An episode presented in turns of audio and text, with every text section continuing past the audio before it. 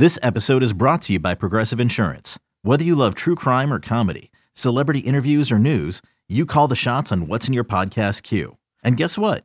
Now you can call them on your auto insurance too with the Name Your Price tool from Progressive.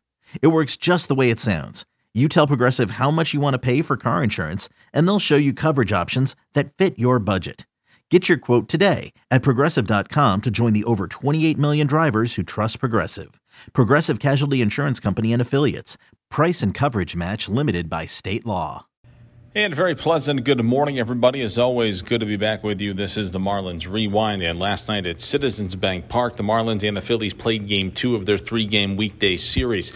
Sandy Alcantara took the ball for the Marlins in game two. He went opposite of the veteran right hander Noah Syndergaard. And with the recap, as always, here is Glenn Geffner. A real gut punch of a loss for the Marlins and for the Phillies. A great win, an important win, as they managed to score three runs against Sandy in the bottom of the eighth and come from behind to beat Miami 4 3 here tonight on a night in which Sandy was in absolute control through seven. Just could not get out of that eighth inning, and the Phillies have won the first two games of this series. Philadelphia improves to 8 and 4 on the season now against the Marlins, having won seven of eight after the Marlins won three of the first four. Sandy Alcantara started against Noah Syndergaard in this ball game, and we were scoreless into the top half of the second inning when J.J. Bleday led off with a single. He had a big night tonight, three hits and a walk on base all four times. Bleday singled, took second base on Charles LeBlanc single. Marlins first and second, nobody out. Bryan De La Cruz lined to second for the first out. Lewin Diaz hit into a fielder's choice. LeBlanc was erased at second base. Marlins had Diaz at first, Bleday at third with two outs in the second inning. They needed a clutch hit from Jacob Stallings, and the Marlins catcher delivered. Right-handed batter stands right up on top of the plate. Syndergaard delivers. There's one blooped into center field, sinking quickly and down for a big two-out hit. Into score Bleday. Jacob Stallings delivers, and it's one nothing Marlins in the second. They would extend the lead against Syndergaard in the fourth inning, and it happened very quickly. J.J. Bleday led off with a triple. Man at third, nobody out. The infield pulled in for Charles LeBlanc. The 3 0, he's got the green light, and he lifts a fly ball into shallow right center field. It's going to get down for a hit. Bleday's in to score, and it's 2 0 Marlins. LeBlanc delivers. He's 2 for 2 tonight. He has 15 hits in his first 10 Major League games. That's most in Marlins history. And Sandy's staked to that two run lead, was cruising along through the first three innings, nine up, nine down on 28 pitches, 24 strikes. In the fourth inning, Kyle Schwarber was ruled looked from the replays we saw as though Schwarber was most likely out at first base, but the call stood. So Schwarber an infield hit, and the Phillies had their first hit, the first base runner, to start the fourth inning with Rhys Hoskins coming up. He popped to shortstop. Schwarber then stole second base with Alec Bohm batting. Bohm grounded to third base, and Sandy struck out JT Realmuto, ending that fourth inning, keeping it 2 0 Miami. Alcantara then worked a 1 2 3 fifth inning, and at that point, going back over his last three starts, he'd worked a total of 15 consecutive innings without allowing a run, but pitching with a 2 0 lead and through 5 on 45 pitches. That uh, streak would end for Sandy in the sixth inning and it ended in unusual fashion. Bryson Stott, the light hitting shortstop, in tonight at 204. He had been 2 for 31 against the Marlins when he came to the plate in the sixth inning. He'd been 0 for 10 all time against Sandy, but he hit it. Uh, he drew a walk on four pitches to begin that sixth inning. Brandon Marsh then a fly ball to center for the first out, but with Stott at first and one down, it was back to the top of the order, and Kyle Schwarber. There's a ball in the air out to left center field, racing over Bleday. He's not going to get there. It's going to go to the wall. They're going to wave Stott. He's coming toward the plate, and he'll score on a double by Schwarber, and it's a 2 1 game. Sandy's consecutive scoreless inning streak ends at 15 in a row. But he would leave Schwarber at second base, striking out Rhys Hoskins looking and getting Alec Bowman a fly ball to the warning track and right to make it through six. Marlins two and the Phillies won. The sixth inning was Noah Syndergaard's final inning in this game. He allowed six hits and two runs tonight, walked two, struck out four, 95 pitches, 60 strikes. Brad Hand, the first man of the Phillies bullpen, pitched a 1 2 3 top of the seventh. In the bottom of the seventh, Sandy retired the side in order, and he did it on seven pitches. Let's look at Sandy's first seven innings here tonight. A 10 pitch, seven strike first, a 10 pitch, 10 strike second, an 8 pitch, 7 strike third, a 12 pitch, 8 strike fourth inning, a 5 pitch, 4 strike fifth inning, then a 19 pitch, 11 strike sixth, and a 7 pitch, 6 strike seventh inning. He was through seven with a two hitter and a 2 to 1 lead, and he had thrown 71 pitches, 53 strikes through seven tonight. Andrew Bellatti came on in the eighth for the Phillies and the Marlins added what seemed to be a massive insurance run. With one out, Miguel Rojas singled, but he was picked off, caught stealing by Bellatti for the second out. But the Marlins didn't go quietly in that eighth inning. Garrett Cooper ripped a double to right center field. Marlins pinch ran Billy Hamilton, man at second, two outs in the eighth inning for the rookie J.J. Bleday. The 1 0 pitch is in the air, well hit, right center. Castellanos back, way back. It's over his head and off the wall. Hamilton will score. J.J. Bleday's got three hits in the game for the first time as a big leaguer, and it's 3 1 Marlins, a huge add on run in the eighth. Bleday with a single, a double, a triple, a walk, had an RBI, and he scored two runs. He was responsible for all three Marlins runs in this ball game, scoring to himself and knocking in the third. So a big night for Bleday and a 3 1 lead headed to the bottom of the eighth. And look, the Phillies are a really good offensive team. Fifth in baseball in runs scored per game. They've got several very hot hitters in their lineup. But the way Sandy was going through seven with a 2 1 lead into the eighth, it felt like this game was over, but it wasn't. Jean Segura with a swinging bunt hit to begin the bottom of the eighth inning. He hit a slow roller up the third base line Charles LeBlanc's only play was to let it roll and hope it would go foul. It came to a stop maybe an inch to the right of the third base foul line, about 80 feet up the line. So Segura, the swinging bunt single. That was just the third Phillies hit in the game. Bryson Stott then with a single to center field, putting men at first and second. And down by two, the Phillies had the tying man on. The go ahead man coming up. Nobody out in the eighth inning for the number nine man, the newcomer from the Angels, Brandon Marsh. Oh, two, he's swinging away back up the middle and into center field for a hit. Segura is going to be waved toward the plate, headed to third base. Stott. It's a one-run game again, three to two. He couldn't get the bunt down, but Marsh delivers an RBI single. He had twice tried to drop down a sac bunt. He failed, but he does better than that. He singles home Segura, got Stott to third, first and third. Still nobody out, and it was back to the top of the order for the league's home run leader, Kyle Schwarber.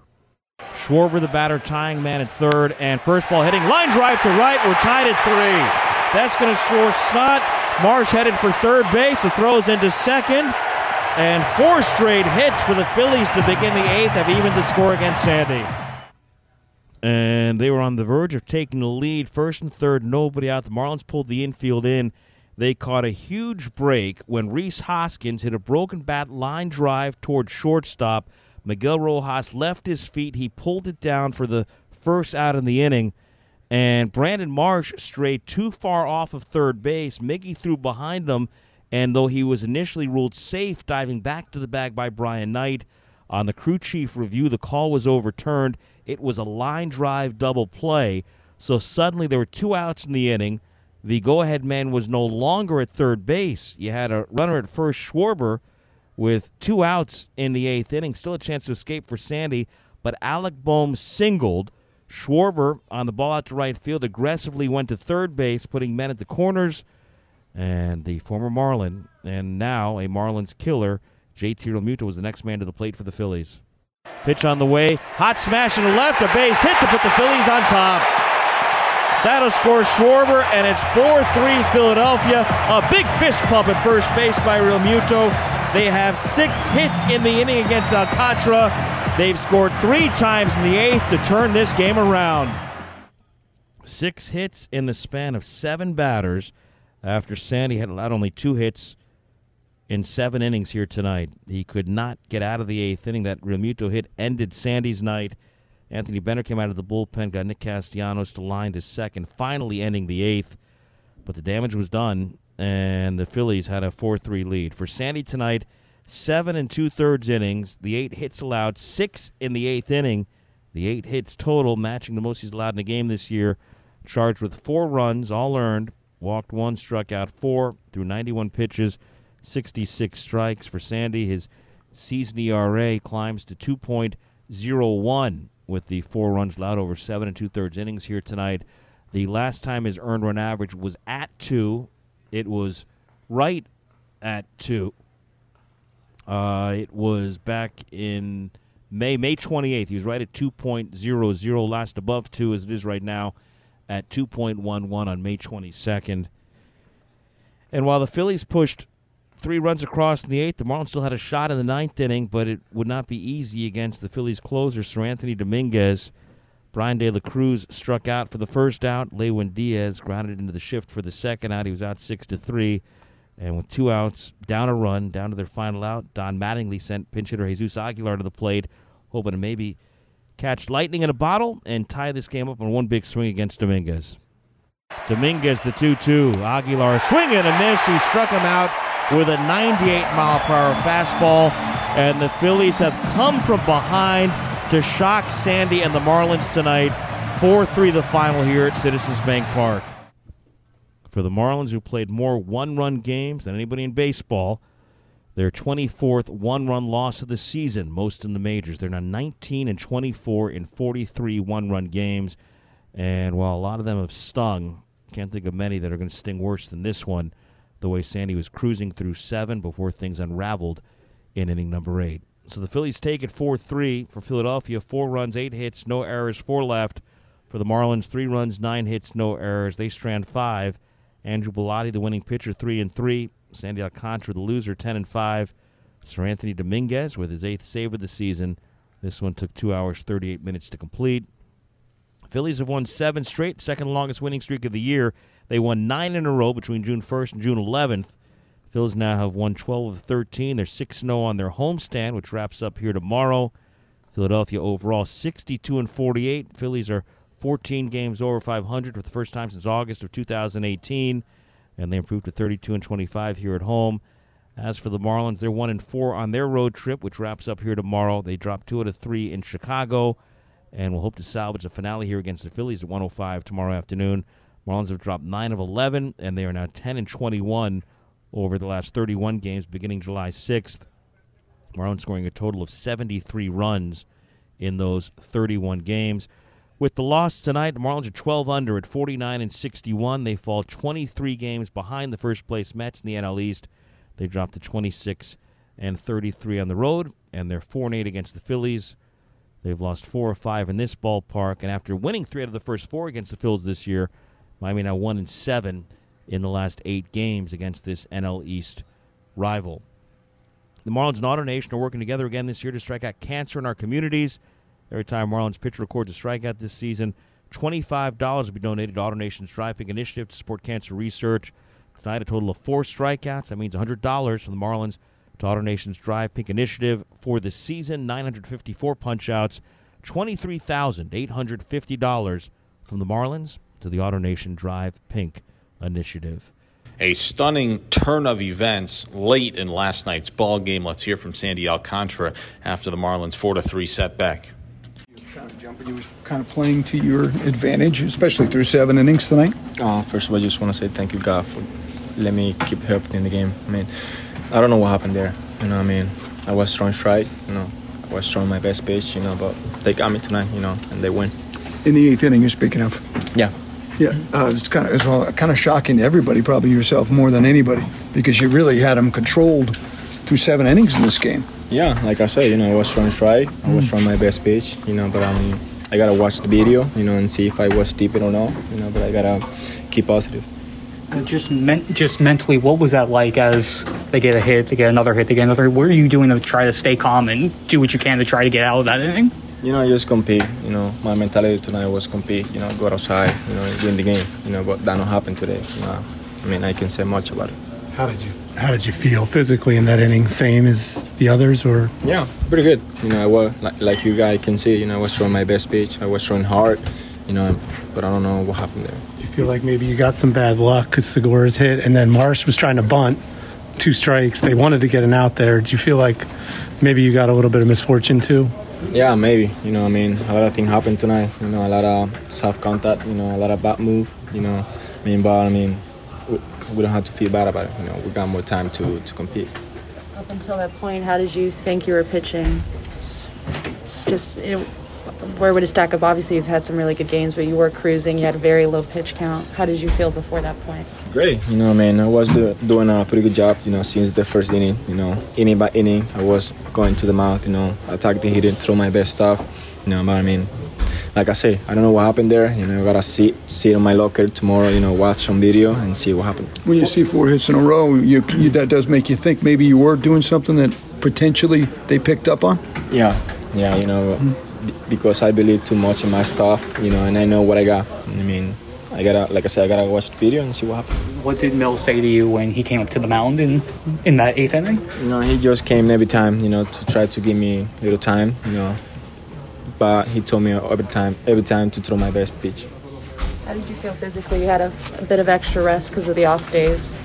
Did, you, did you feel like you had more in you in the tank, or Yeah, great. You know, I mean, every time I got off day, you know, I gotta rest the most that I can. You know, because I mean, I gotta take advantage of the off day. That was Marlins starting pitcher Sandy Alcantara after uh, a really stunning development there in the eighth inning last night. Six hits. Sandy allowed three runs on six hits. Let's hear from his skipper Donnie afterwards. Skip uh, beat Sandy allowed only two hits through seven. How shocking was that eighth inning? Yeah, it was a little shocking.